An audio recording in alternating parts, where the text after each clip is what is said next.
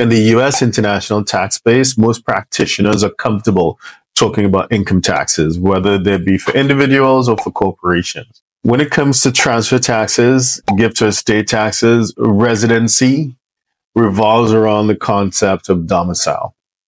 If it is that someone is deemed to be domiciled in the US, they get a huge lifetime exclusion.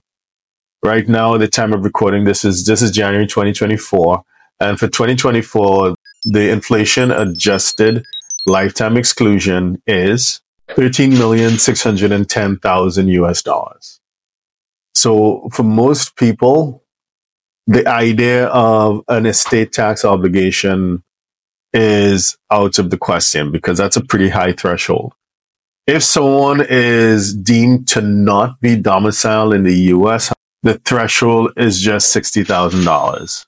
And for most non-US employees who would have received equity awards from US companies and have never worked in the US or they have no US immigration status, they've never lived in the US, chances are they would be deemed not to be domiciled in the US. And as a result, they will face the lower exclusion of $60,000. There are just a few ways of legally avoiding this obligation. Firstly, if the person who's passed away was legally resident in one of the 15, one five jurisdictions that has a double tax agreement with the US, which considers estate taxes, for example, France or the UK, then under certain circumstances, this obligation to the US could be legally avoided.